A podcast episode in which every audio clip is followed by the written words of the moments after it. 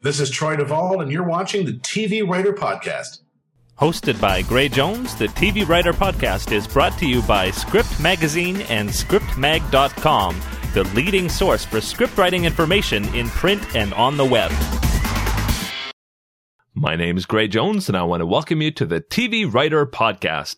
Well, today we're entering the world of reality TV with reality TV writer, producer, and author of Reality TV, an insider's guide to television's hottest market, Troy DeVolld. I'm sure you're going to love the interview. We talk all about reality TV, the landscape, what it means to write, how to break in, why you would want to break in, all that type of stuff. A bit about Troy DeVolld. Troy DeVolld is a writer and producer in the reality television genre. He's the author of Reality TV, an insider's guide to TV's hottest market. Now, you may know that I actually do work in reality TV myself. After reading this book, I can say he is spot on on everything that you need to know about reality TV. So if you have a great idea for a show or if you're just interested interested in working in this massive part of the industry, I urge you to buy this book and read it and you're going to find out more about that in the interview. Currently,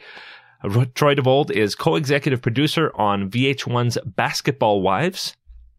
He began his career with MTV's Fear and The Osbournes you may have heard of these shows, and has gone on to write and or produce major reality hits Dancing with the Stars, The Surreal Life, Flipping Out, Black Gold, and more. In 2009, he was jointly nominated for a Daytime Emmy for his work on Style Network's Split Ends. He is a graduate of Full Sail University and a member of the Academy of Television Arts and Sciences, the Caucus for Producers, Writers, and Directors, and the WGA West's Nonfiction Writers Caucus. Troy is represented by Beth Bone of Bone Management, and you can find him at his website, realitytvbook.com and also on Twitter, though he says he's uh, not on there very much at Reality TV Troy. I'm sure if you follow him and start to ask questions, it's going to interest him in being on there more. But right now is my interview with Troy DeVolld. Here we go. This is Gray, and I'm here with co-executive producer of VH1's Basketball Wives and author of Reality TV and Insider's Guide to Television's Hottest Market, Troy DeVolld. How you doing, Troy? Good morning. How are you? I'm doing very well, thanks. And I really, really appreciate you coming on, and for a number of reasons. I mean, I of course work in reality TV, and so um, when I read your book, I just thought it, it was spot on. Everything that I I go through as an editor um, right. I, I saw from your end, and I, I know because of all the story editors and, and producers that I've worked with, you covered all the bases in that book. And, and I'm really, really happy because uh, there's not a lot of books for reality TV and, and an no. introduction for a really, really monstrous part of the industry. Um, so I, I can't wait to pick your brain. And also, uh, because I work in the industry, I might know some of these things, but I'm sure our viewers don't.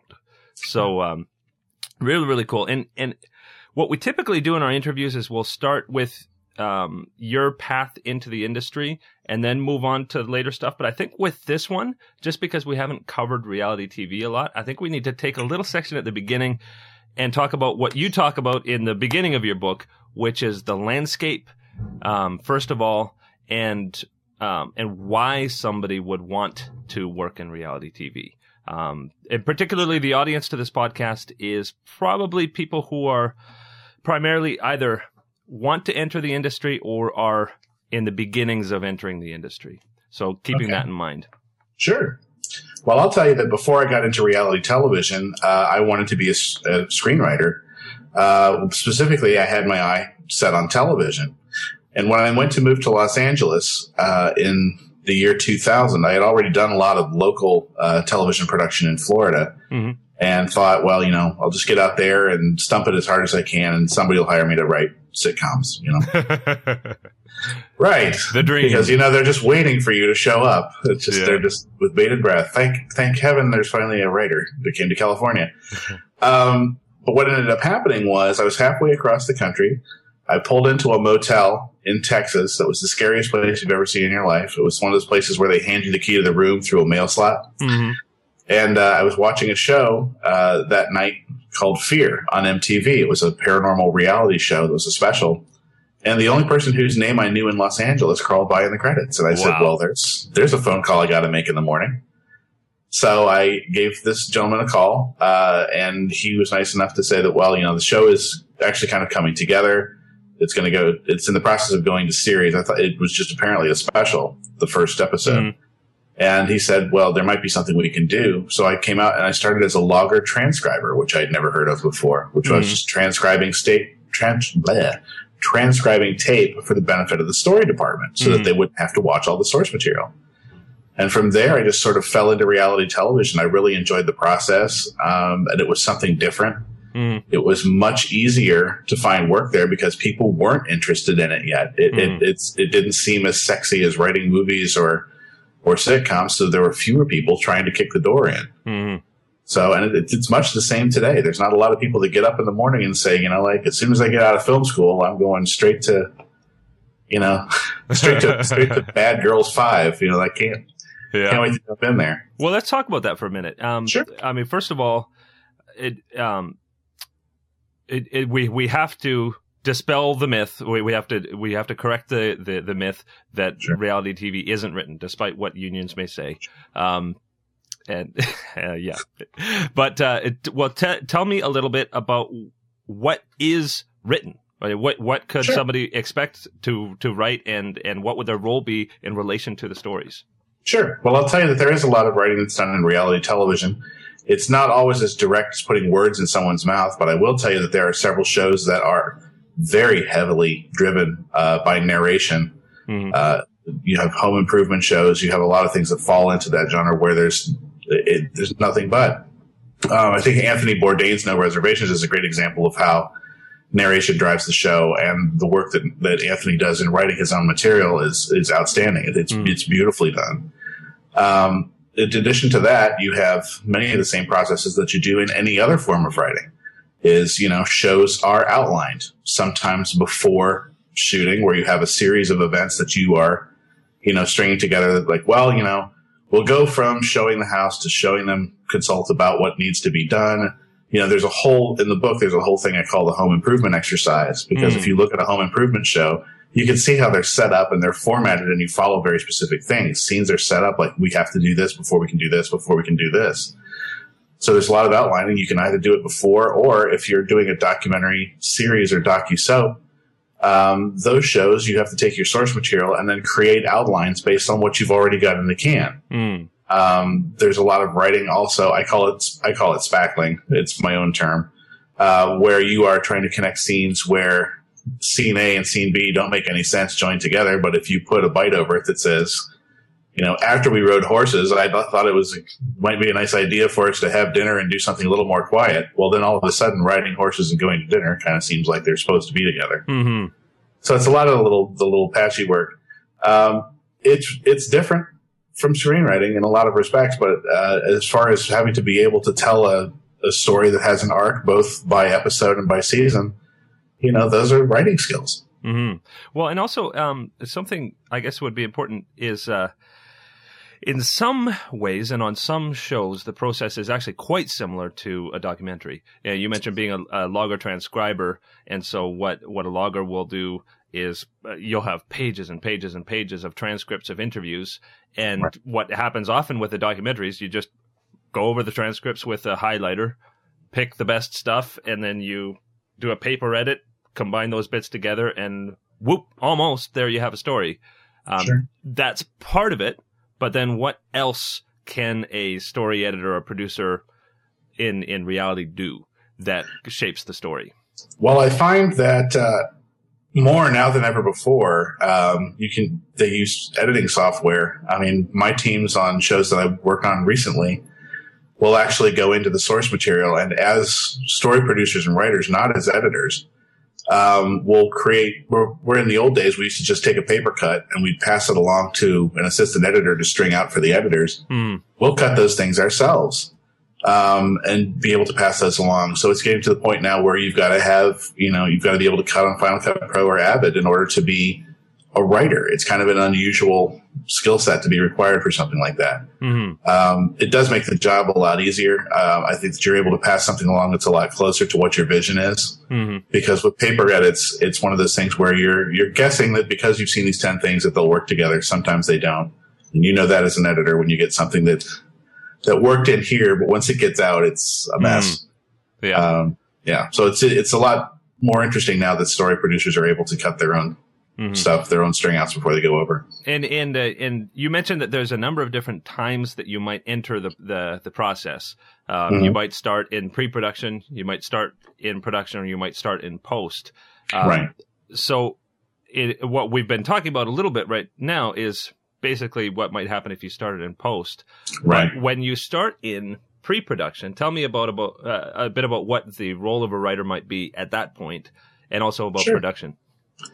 Well, in the occasions when I've been able to start in pre-production, it's nice because you can say, here's an idea for if you're going to do an episode about this, this, or this, you can beat out an outline and suggest things uh, to your team in the field. If the te- if the field is working on their own, and sometimes you're that guy who's working in the field alone, there are story people who work both in post and in the field. Mm-hmm. Um, then you're really kind of shaping story on the front, and that's that's it's great when that happens. But I think what ends up going on is a lot of the time when production companies don't have a ton of money, they'll hire a crew uh, and have a field story producer who may you know who may or may not be super experienced, who's gathering things off of a checklist, um, and hoping that it's just that sort of shoot it all and we'll sort it out when it gets back. In which case you, you're you're usually overshooting your material by a long shot and just sort of hoping that everything will come together in post. Mhm. Um, there are times when uh, a story producer will uh, come on in the in the just in the uh, post process, uh, and all we do is sort out what's come back from. I realize that's a bit of a redundant statement, but it's just you know there, there is no set way that any reality show is done. Mhm. Many of them are put together differently. It's one of the things that was hardest with the book is when someone says, you know, yeah, we'd love to publish your book on reality television. And you start to explain the process and you realize, well, wait a minute. I just realized that the process is there's 38, 40, 50, 60, a thousand times, you know, there's that many ways that you could put a show together. Mhm. Um, but you can really come along at any point in the process. And I think that that's kind of an alien concept to a lot of writers who are interested in reality television. Yeah. Well, and, and actually, I I think uh, from the perspective of, of a writer who might be still on the fence of, of which one to work on, um, there are a lot of opportunities in reality TV that are just you'd never do in in scripted stuff. I mean, for one thing, um, the the very fact that you could actually be in the field shaping the story as it goes. Like Yes. it's it's practically being a director in some ways, in in the way people might understand a narrative director, in the sense that you know the story's not going as you would like, and to say, "Why don't we do this now?" And Right. To to a writer who's always been cooped up in a in a in a writer's room, um, that's Right. some pretty exciting stuff. Right. And in the writer's room, you're less likely to have drinks thrown at you. Which is another- You're missing everything. yeah. Um, but so so tell me a bit about maybe those more active ways of shaping the story. Um, well, and, and also Sure. actually, in, in some ways, with the pre-production, that might be completely foreign to somebody who's who doesn't know about the the process. To Right. think, well, how can you plan out what's going to happen if it's reality? Right. Well, there are certain types of things that happen in the field that you, again, it's a, it's a, it's like being on another planet if you're a writer who's just getting started in reality television. Um, if something were to happen, if there's an enormous argument that comes out of nowhere that has nothing to do with your scene, and you had no idea that these things were bubbling up within your participants, you've got to think pretty quickly. Well, do I have enough that the scene can be can accomplish what it needs to when we set out? Uh, if we're going to introduce a new topic, which is always good, you know, scenes always have to introduce new information. Mm-hmm. Um, every fight starts somewhere, and if something comes out of nowhere, you've got to figure out a way to explain that thing that came out of nowhere. Mm-hmm. So immediately your mind is reeling, and you're thinking, well, you know, tomorrow I'm going to sit these two women down and have them talk about what it was that happened at dinner. And then in the moment, as the dinner's happening where they just argued, I should pull them off to the side and have them kind of explain something or cool down or make sure that I get that person storming out. And there's the, the brain just starts going about all this source material that you really think you should have. And you have to really think cinematically because you can't just, you can't just end a scene anywhere. Mm. You know, you've got to have, I, I, I, laugh all the time that, you know, on, on reality shows where I have a, a newer or less experienced staff, there are things that people don't think about that you absolutely have to have. Mm. You have to have walk ups. You have to have exits. You have to have all of these things happen. Otherwise, you know, you go to a scene and you've got the outside of a restaurant and then people are already seated inside talking. You don't have any intro to the scene. Nothing is getting set up. Um, you really have to be able to spitball and figure out ways to, to make those things that are actually happening in real life make sense, which sounds ridiculous, but you have to make real life make sense. Mm-hmm. Well, and, and, actually, that again is another another thing that uh, that would be um, really exciting for somebody in scripted television. In scripted mm-hmm. television, you you might work for years in it before you ever are able to sit in an edit bay and right. and be involved in that part of shaping the process.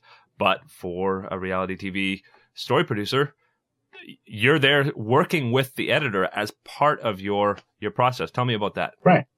Well, in working with the editors, uh, there are certain ways to do that. Uh, I I'm a little less hands on than a lot mm-hmm. of producers are because my editing team, a lot of the people that I work with come from film and other other things where they've done traditional scripted material, and they're familiar with the needs of story. Mm. Um, I have, you know, I have right now one of my favorite editors on my on my staff cut cut Breakin' 2 Electric Boogaloo. I was beside myself. It was a childhood, uh-huh. you know. It's like I remember that. Um, but at any rate, you, you hire people who have that kind of knowledge that you can turn them loose. Um, some story producers, I think they hold the reins too tight. And a good editor will let you know where you've gone wrong or the pieces that you've missed. And a lot of it is about, you know, when you get things together and you have conversations with an editor in an edit bay, you realize what you've missed. You're able to go to the field and say, you know, I really could use a scene where these three go into a restaurant and talk about this particular thing so that it doesn't come out of the clear blue sky. Um, you know what's missing and working with editors. A lot of people that work on my shows say, we don't understand who's in charge. Is it the story producer? Is it the editor? What's the flow chart like? Mm-hmm. Well, if it's up to me, everybody's on an, a, a, level playing field. I mm. think anybody at any point in the process can make a suggestion that's going to turn the whole thing around. Mm. So if you're in there, if you're one of those people, editors don't want you behind them all day, eating your lunch and texting while they're trying to work. I mean, it's a it's right. a solitary pursuit. It's it's best done with the door closed and no one else around. Mm-hmm. Uh, but when it comes time for those conversations, you know, you, you both of you have to be receptive. Yeah and uh, and there's a lot you can do in in editing. Mm-hmm. Um, in some shows, actually, you can go out and and actually reshoot stuff, and depending on where the production's at, uh, you right. might have that flexibility. Um, but let's let's move on, perhaps a little bit more to what kind of how how might the lifestyle slash um, and we got to get a little bit into uh, how sure. much you can make in this. Sure. Um, it, we we hear about people in scripted television, you know, after three, four, five years making 250,000, 500,000 a year. So, right. what kind of um, lifestyle slash pay sure. might they expect to get in reality? Well, I'll tell you, reality television, if you were going to come in uh, as a, as a, most people make their way in either as a story PA or a story assistant. Um, once you get that break, I would say that that probably pays anywhere from $650 to $800 a week US. Mm-hmm. Um, from there, you'll move into uh, a full story producer position. The lowest paying story producer position that I've been aware of of late is twelve hundred a week. Mm-hmm. It's the, the lowest amount of money I've heard anybody offered.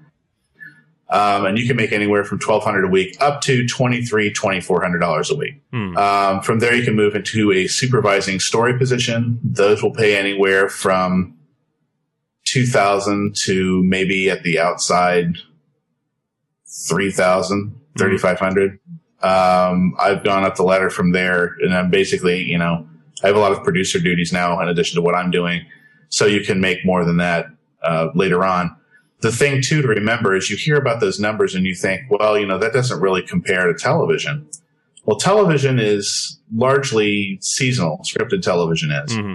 With reality television, you have the ability to work 52 weeks a year if you want to. Hmm. Most of the work that I've done in the last three or four years, I haven't really been off work since January of 2010. Hmm. That it's like a regular job. I get up, I put on my pants, I go to work, I come home, I go to bed. That's it. Five days a week. I very seldom work a Saturday or a Sunday unless it absolutely has to happen. And I think if you work efficiently, it doesn't necessarily have to. Hmm. Um, and you can work, you know, you take the, you take those numbers and suddenly, you know, reality TV, yeah, you're working year round to get that money, but you are making, you know, it's not un- inconceivable to make a hundred thousand dollars a year within the first three or four years of, of doing what it is you're doing. Yeah. If you Which- can move up the ladder to a full story position. Yeah, which in in a lot of industries, I mean, that would just be impossible.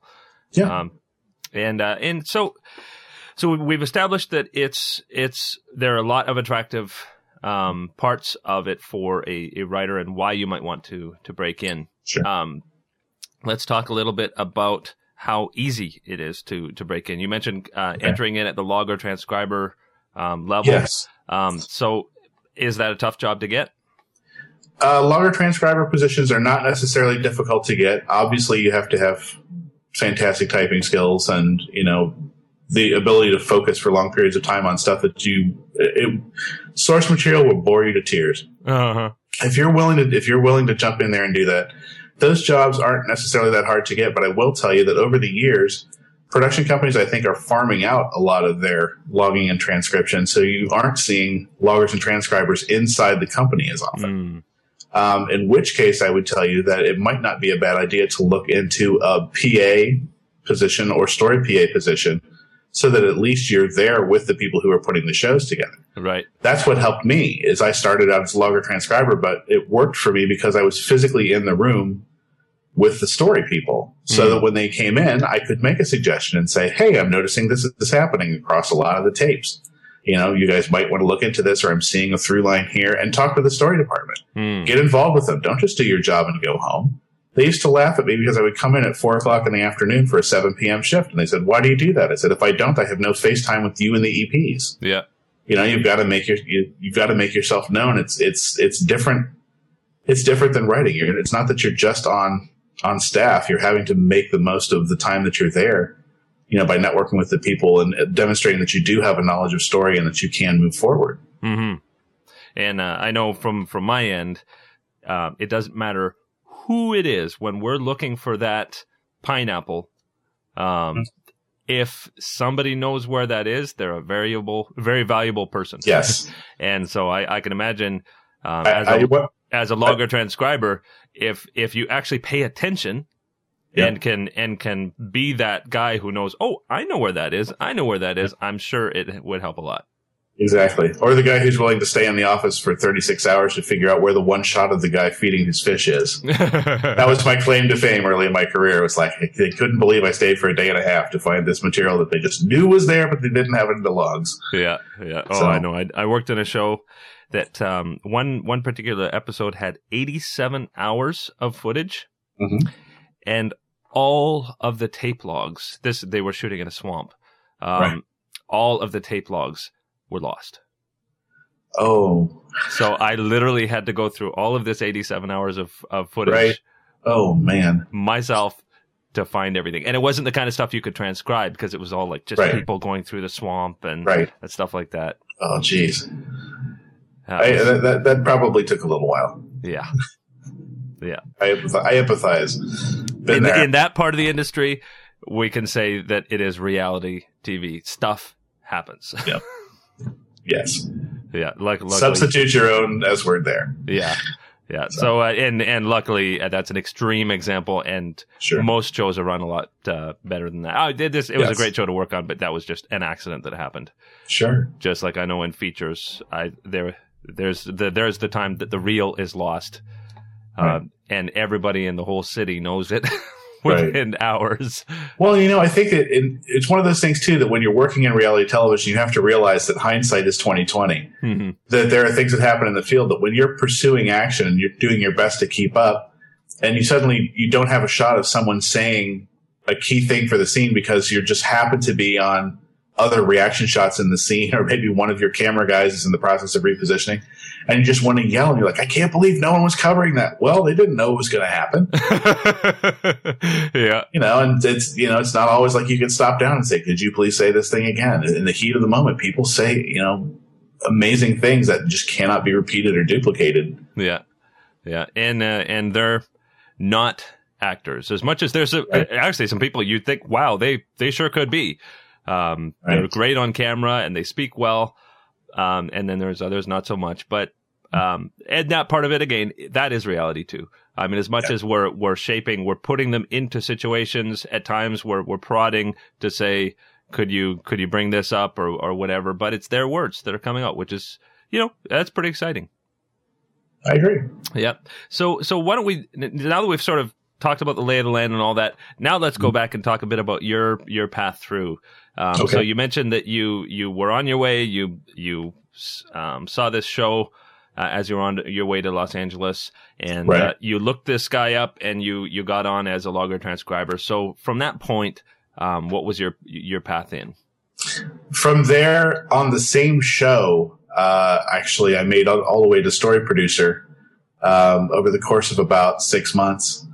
Uh, it was an interesting pursuit because it's just I proved myself valuable as a logger transcriber, and the people that ran that company I was lucky enough to get in on the ground floor, and I'll tell you, it was Cris Abrego and Rick Tejas. Mm-hmm. Um, and Cris Abrego, you may know, is the guy who created all those VH1 shows and, and owns half of a company called 51 Minds. Mm-hmm.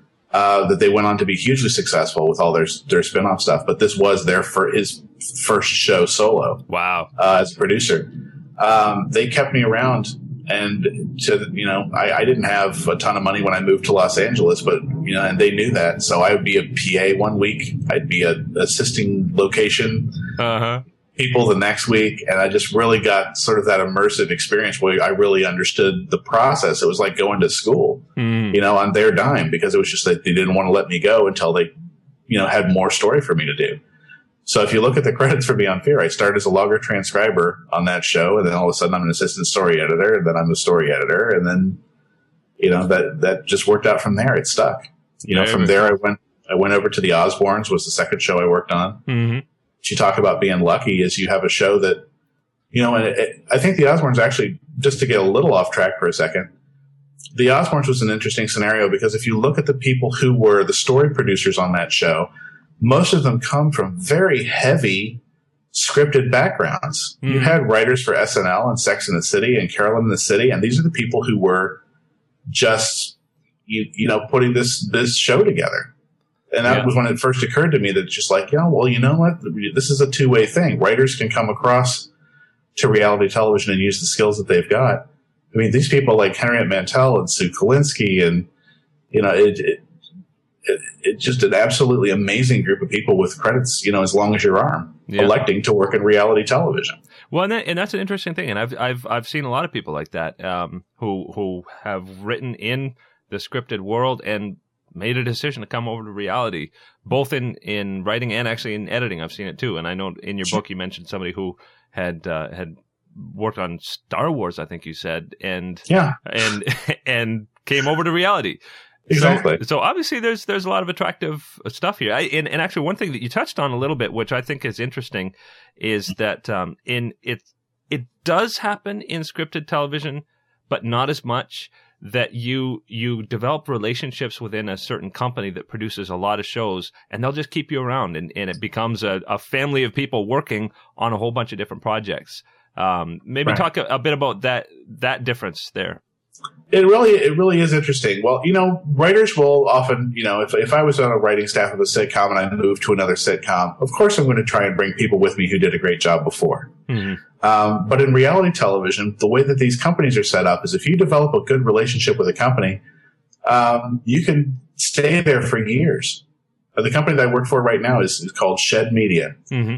Um, the folks at Shed, there are people there that I know have been there five and six years there are editors who work so consistently that you know they they've decorated their bays. they've, you know, they've, if if a guy if a guy gets to pick out his own paint color and couches and lamps and everything else, you know he's going to be around for a while. Yeah. Um, but it's one of those things where you know you find a home and the execs like you and they understand what that you can execute. you can work pretty consistently at a company that has a lot of product going. If you Mm-hmm. work someplace that has five or 10 shows on the air at a time, um, you can shuttle back and forth. You know, there are a lot of times where you'll get a phone call that says, Hey, so and so is between shows for about six weeks. How would you like to have a third person just for a few weeks? Cause we don't want to let them, you know, Mhm. sit at home and not get paid. Uh, there's a lot, a lot of companies that give you the opportunity to really become sort of family and the pressure comes off because in reality television, you know, I talk about how you can work year round, but that's 13 to 20 weeks at a time. And in the early days, you were always scrambling to find a job the last two weeks you were somewhere because Mhm. there's never any real notice. Yeah. Everything in reality is, hey, you know, can you come in on Friday and talk with us a little bit about something? You show up on Friday and like, we're doing a new show that starts Monday. It's never, it starts a week from now or two weeks from now. It's always, it starts Monday. So Yeah. we're going to hire the, hire you the Friday before. yeah. Um, Yeah. Yeah. sorry. Well, and and you know that is in, incredibly incredibly exciting because because I know one of the most terrifying things for people who want to break in, and you know you're in in Topeka, L.A. might as well be China. Like Right. it's it's scary. And, and it's scary to think that it's not just China, but it's China where there's a bazillion people all fighting for the same jobs Right. and that's scary too. But to to to think that there's there's this environment where, um, when you break in, and and there's there's a lot going on, a lot of work, uh, and when you break in, you might actually have a steady paycheck for a long time. Right. Well, also, if you know, certain production companies are the only game in town, but if you're in Denver, there's always High Noon. Mhm. If you're in Orlando, there's a company called Pink Sneakers. Uh, there are reality, smaller reality production houses all over the place. There's an amazing amount of stuff that's going on in oddball spots like you know, Maryland. Mm-hmm. You know, it's just like um, it's easier to find those first positions in recognizable shows. Uh, I have a friend of mine that that came out here looking for work that had a credit on a show in Orlando. Mm-hmm. Uh, or that had shot in Florida for a, a company called Pink Sneakers, but because it was a show that had run on a national network, uh, it's a useful resume entry. Mm-hmm. Usually I tell people if you've done a lot of regional television and you come to Los Angeles, you might as well erase your resume and start over because Yeah. if it's not, if you're not, if it's not relevant to that city or been carried on a network where it's been viewed by people in that city, it's almost like it didn't happen. Hmm. You know, if you've done work for your local television affiliate station for years and years and years on local programming, it's sort of like they'll look at that and say, all right, and what have you done that, that any of us have seen? Mm. Um, but again, if you can find those smaller companies that have a national reputation, you may not even necessarily have to take the plunge and move to Los Angeles or New York. Mm-hmm. If you could figure out a way in the door and a way to stay there. Yeah. Well, and that's that's very very valuable stuff. Um, so uh, so you were moving up the ranks. You you worked at a, a couple of great companies. What are some lessons that you've learned along the way um, that might be helpful to the to the viewers? Well, there's a lot of things. I think that uh, one of the things that I'm kind of known for among people that I work with, um, I have a I call it a celebrity allergy. Mm-hmm. Is I love the people who are on my shows, but I don't like to hang out with them. I don't Mhm. like to get super familiar because what ends up happening is my career has shifted. I did a lot of work in the field early in my career, uh, in the first several years. And it was one of those things where I just felt more comfortable in post because I felt like when you see a person off camera, you develop an impression of them and you say, well, this person is really great, or this person is a real jerk, or whatever your image is. Mm-hmm. And suddenly you're seeing all of the source material through that filter Mm. and you're trying to make the person on camera the person that they are off camera. And what happens is there are a lot of people, and they, it's it happens to many people where they start self-producing because they're really worried about how they're going to look on camera. So suddenly their speech patterns change, or suddenly they're more concerned about something than they would be normally, and they're just their smaller internal tics. And if you have an existing impression of that person and the and the footage isn't living up to it, you start to feel like you're never really getting to that who that person is. Mm. In post, all I have to do is make sure that that person is the person that they seem to be in the material that's coming back. Mm. And I think that just, especially a docuseries, docusoap, it's much. I, I feel like I'm doing a much better job by not getting familiar with them. Mhm. You don't see pictures of me with cast members. Um, it's one of those things. It's not that I don't like them or enjoy them. I just find that in order to do the shows, you kind of have to maintain that little bit of distance so that you can really count on the footage to tell you the story, as opposed to you know your own preconceived ideas. Mm-hmm. Well, let's uh, let's now take a, a, a new shift in direction and talk about pitching mm-hmm. shows. Now, first first of all, I I have to establish, and especially working in the industry, that mm-hmm. um, the very first thing is people would have to buy this book, read it cover to cover, and do all the exercises. Yes, and then work for five years. and then work for five years, exactly. Like like there's a lot to the process that just has yes. to be learned in the trenches. Yes, um, but and, and, and, I know, and and I'm sure you know, um, there's so many people who say. I just saw this reality TV show and I have a great idea for a reality TV right. show. Um, so let's talk about if if somebody just does have this amazing idea, um, and and they buy the book and they read the book, um, what what should they do? Um, or if or maybe not just one great idea, but they really think that that's their their forte, great sure. ideas for shows. Well, I'll, I'll, respond to that here, but I'll also tell you just as a resource uh, on my website, realitytvbook.com. Mm-hmm. Uh, I talk about that a lot. I call it the million dollar napkin that everybody thinks, I just got this great idea for a reality show, and you're just going to go in and just like, it's about four guys that live in a junkyard, but they actually, you know, they they have a they do a tea service at four o'clock every afternoon for people.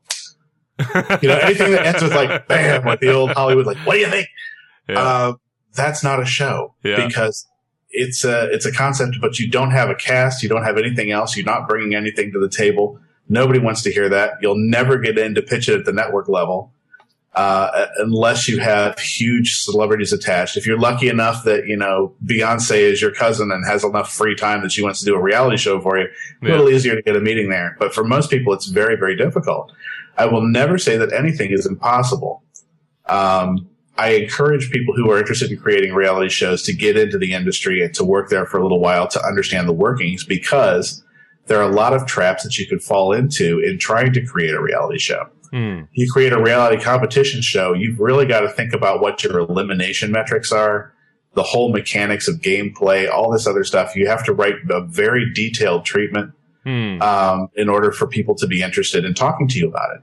Yeah. Uh, there's less and less development money to go around, and you, have got to have your idea really, you know, fleshed out, and it's got to make sense. Mm. Um, anytime, again, I come back to the celebrity attachment thing.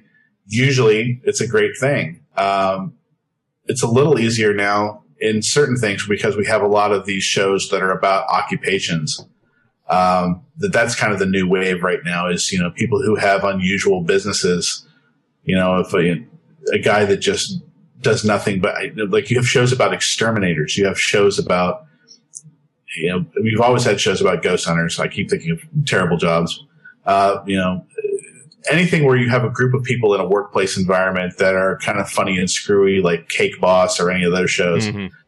Uh, those are of interest, but you really have to know who those people are. And that's where you have to think about the sizzle reels, which mm-hmm. we'll get into, I'm sure, later in the conversation. But, you know, producing just something that's, you know, three to five minutes uh, that gives you an idea of who those people are, what you can expect from the show, the types of situations where people run up against conflict.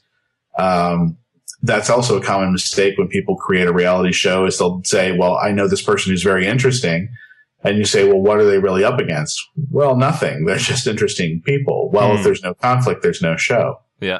Um, it's not about people punching each other in the face on the boardwalk. I always say it's a, it's about, you know, it's about me worrying if I'm going to lose my house or worried if I'm going to, you know, this is going to be the one dangerous job that I don't come back from. You know, mm. the hmm. whole premise of deadliest catch.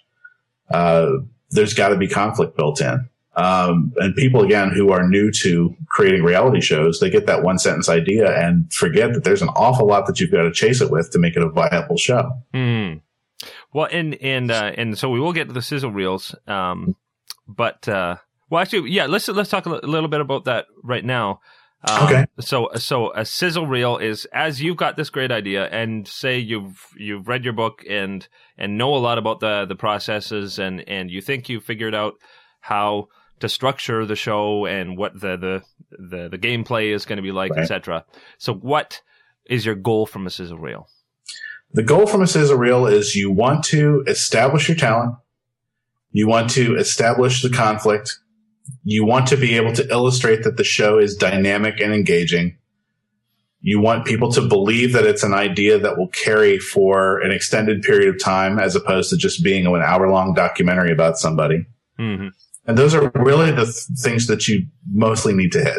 Mm-hmm. Um, it doesn't mean you have to spend a fortune putting these together. I was up until two o'clock last night editing a sizzle reel for something that I shot as a one man band with a camera and a mic, you know, and my talent over the course of two weekends. Uh, total expenditure, whatever my gas was to get to where she was and the camera kit that I've owned for four years. Mm-hmm. So you don't have to spend a ton of money on it, but it's got to look decent and then and just really identify who who people are, what their conflicts are, um, and what and just that the show is worth watching. Mm-hmm. That's the whole thing. It's got to look like a viable show. Yeah. Well, and and let's take that a little bit further then. And um, I know that there's been a lot of dabbling in this. Um, there's there's a number of people who have said. Actually, I just interviewed uh, Bill Rabkin, um, who wrote writing the pilot, and uh, and also I know I talked to Rob Thomas, who uh, did Party Down and um, Veronica Mars, and Sure. they're both advocates of shooting your own pilot. Yes. Um, and and by extension, things like because it's so easy to shoot something up and, and get it up on YouTube and and put up your own site. right. What what avenues are there for people who want to take this route and actually start to produce something themselves and either use that to say, look at the potential of this, like it's always sunny in Philadelphia, Right. or or that kind of thing. Well, I hear a lot. Um, as far as web, as far as web content, there are a lot of people that are producing webisodes. Um, obviously, I wouldn't produce a thirty-minute pilot and then throw it up on YouTube, hoping that somebody would see it. Mm-hmm. That's a tremendous amount of effort, and I'm not really sure that anybody is really trolling YouTube looking for the next big thing. Mm-hmm. I say that, and then of course tomorrow someone's going to sell another, you know, stuff my dad says, you know, Yeah. sell a show based on a Twitter feed where I've been knocking my brains out doing these elaborate things to try to sell. Yeah. Um, I, I don't really, I don't really know what's next because there is no, there are avenues that I will tell you have worked. There are things that I tell you, you know, are standard where people do things. As far as producing your own pilot, it's pretty brassy. And I think that the reason that you hear about people who have produced their own pilots is because it's such an uncommon thing that that when they when it does pull off, it sounds like these are geniuses who believe in their own idea enough to sink that kind of money into it. Mm-hmm. But for every success story, you probably have hundreds of people who you know went to all of this effort and just didn't pull it off. Um, often because in reality television, I think that the game plan in order to try to make something interesting, a lot of people will force conflict or there will be imaginary conflict. Mm-hmm. There was a, a, a summit uh, recently. They call it they call it Realscreen. It just ended in DC, Mm-hmm. and there are a couple of things that they said on the panel that they were talking about people who pitch shows. That the one thing that executives hate to see is fake or forced conflict for the sake of the reality, for the sake of the sizzle reel Mm-hmm. prolong that into um, trying to keep something on rails in a reality pitch. Uh-huh. Uh, and then the other thing that I think the other, only other thing that came out of it was that they were all sick of hearing Coldplay in people's sizzle reels. They're like, if you're going to use music, don't use Coldplay because you know, Uh-huh. for some strange reason, everybody's play, everybody's using their music. yeah. Um, I, I think there's a huge, there's a lot of room for error. Scripted, you can be really clever. You can really keep things going.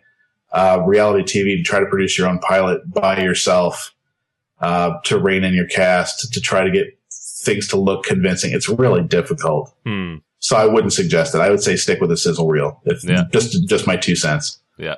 And then if you do it differently and sell a show, please write me a taunting email and I will be happy to uh, send you back the, the frowning emoticon of sadness yeah. when I realize that I've been wrong. Yeah. Well, and, and you know, and and I guess that that is where um I can't think of any precedents, unlike this stuff my dad says for Twitter and and that kind of thing. And I know there's a lot of people who have reality based web series. I, I think of one Sure. one pod, podcast viewer has one called The Chocolate Tourist, where Mhm. there's a there's a host that goes to um, all sorts of different place, places to find out different ways that they make and produce chocolate and, and stuff. Mm. And uh, who knows? Maybe one time there might be um, a show like that that all of a sudden hits and gets so successful that somebody says, yeah. "I want to put that on on TV." We haven't seen right. that yet, but that's not to say that it couldn't happen. Exactly, and I'll never tell you that something can't happen. Hmm. Um, I can only tell you the ways that it has worked for hundreds of people before us. Yeah. Um, a lot of people get discouraged if I say, well, you know, you're probably not going to meet with an network executive. It's probably not going to. I tell people when you pitch a reality show, you're going to have to talk to a production company and partner with somebody who's got more muscle than you to go out. Well, what if I want to do it my way and it's this way? Um, I think that, you know, television is the wrong place for most auteurs. I really think that they should stick to film. Mm-hmm. And I don't say that in a way where I'm putting people down. I'm just saying that it's just one of those things where television, the sooner you realize that it's a collaborative medium, the better off you are. Yeah.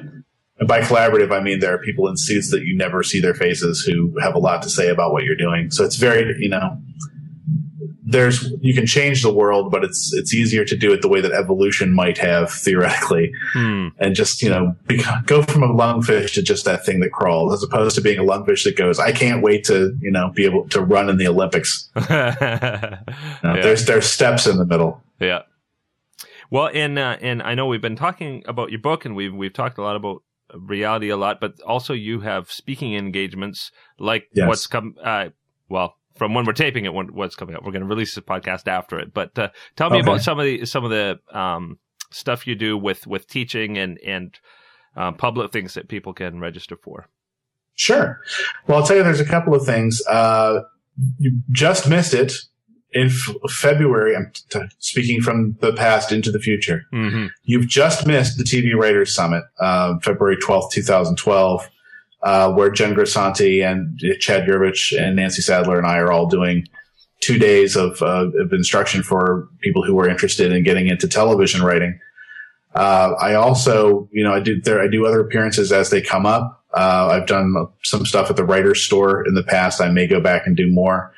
Um, there is, there are certain things. If you're an educator, a lot of people don't know that the book actually has a course syllabus so that if you wanted to teach it as a semester long thing, uh, you could do that. But I will be speaking uh, on a panel this this coming August, I think it is, uh, at the University Film and Video Association uh, annual convention in August, which will be in Chicago. Mm-hmm. So if you're an educator, I'll be up there.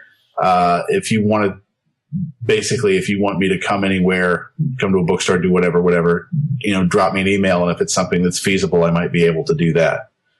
So there's stuff coming up, but I don't have a lot on the book yeah. on the books right now. Well, and, I'm kind of making a TV show right now, so it's a little tough to get away. Yeah. Well, and so. and you do blog at your website realitytvbook.com. Correct.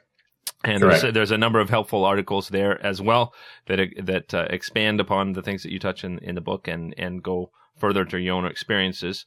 Um, you you have a Twitter address, Reality TV Troy reality TV Troy, and I'm I'm almost never on Twitter. I really got to get better about that. Yeah. So uh, I'll get out there. Yeah. I'll say it right here on your on the podcast. I'll get back out there. Cool. Well, I'm sure if lots of people follow you and start asking you questions, I'm, I'm sure that'll give you an incentive. So sure. Uh, and the book has the book has a Facebook page as well, so it's yeah. you could you could find it there. Cool. A little well, more active on Facebook. Yeah. So, uh, so I think we're going to start to wrap things up here. Uh, is there anything else that you you think we missed, or that you'd like to mention? Well, I think that one of the just in mentioning it as a writer coming into it, I don't think that I would have ever looked at reality television as a viable alternative to writing for sitcoms or dramas. Uh, I think that if you don't, you're cutting out a tremendous amount of opportunity for yourself. There's a chance to do good work. I think that reality television is often discounted as a less than or that they're just, it's just uh, swimming in bad ideas. uh, there's poorly executed stuff on both sides of the fence and, and absolutely beautiful shows as well. You know, you've got shows running right now, like an, an idiot abroad, I think is one of the, the greatest things I've ever seen. Mm-hmm. I mean, it's such an amazing show. Um, you know, the Anthony Bourdain shows, there's a lot of good stuff out there and, and it's reality television it's reality television. You know, you, you, the label, you want to slap the nonfiction label on it so it sounds fancier. That's fine. But, uh, there's a lot of good work to be done out there. I think it's still finding itself. And I think that would be a great place to be as a writer in, in a genre that, even though it's been around since 1948, is still, you know, trying to figure out what it wants to be. Yeah. When it grows up. So yeah. check it out, get in there. There's money to be made. It's, it's consistent work.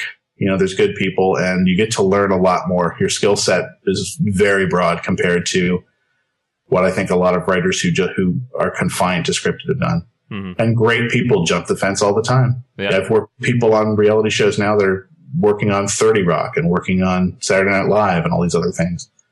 You know, story is story and story is written and just, it, it's worth looking into. Mm-hmm. Great. Well, that is a great place to end up, and I really, really appreciate you taking the time. I know you are a very busy man in this That's industry, right. and uh, and so best of luck to you, and um, hopefully Thanks. I'll be able to meet you sometime. Very good. Yeah, I I hope. Pick, pick a coffee shop in the middle. cool. We'll figure it out. Yeah, cool. Great. Well, thanks so much, Troy. You got it. Take care. Okay. Bye bye.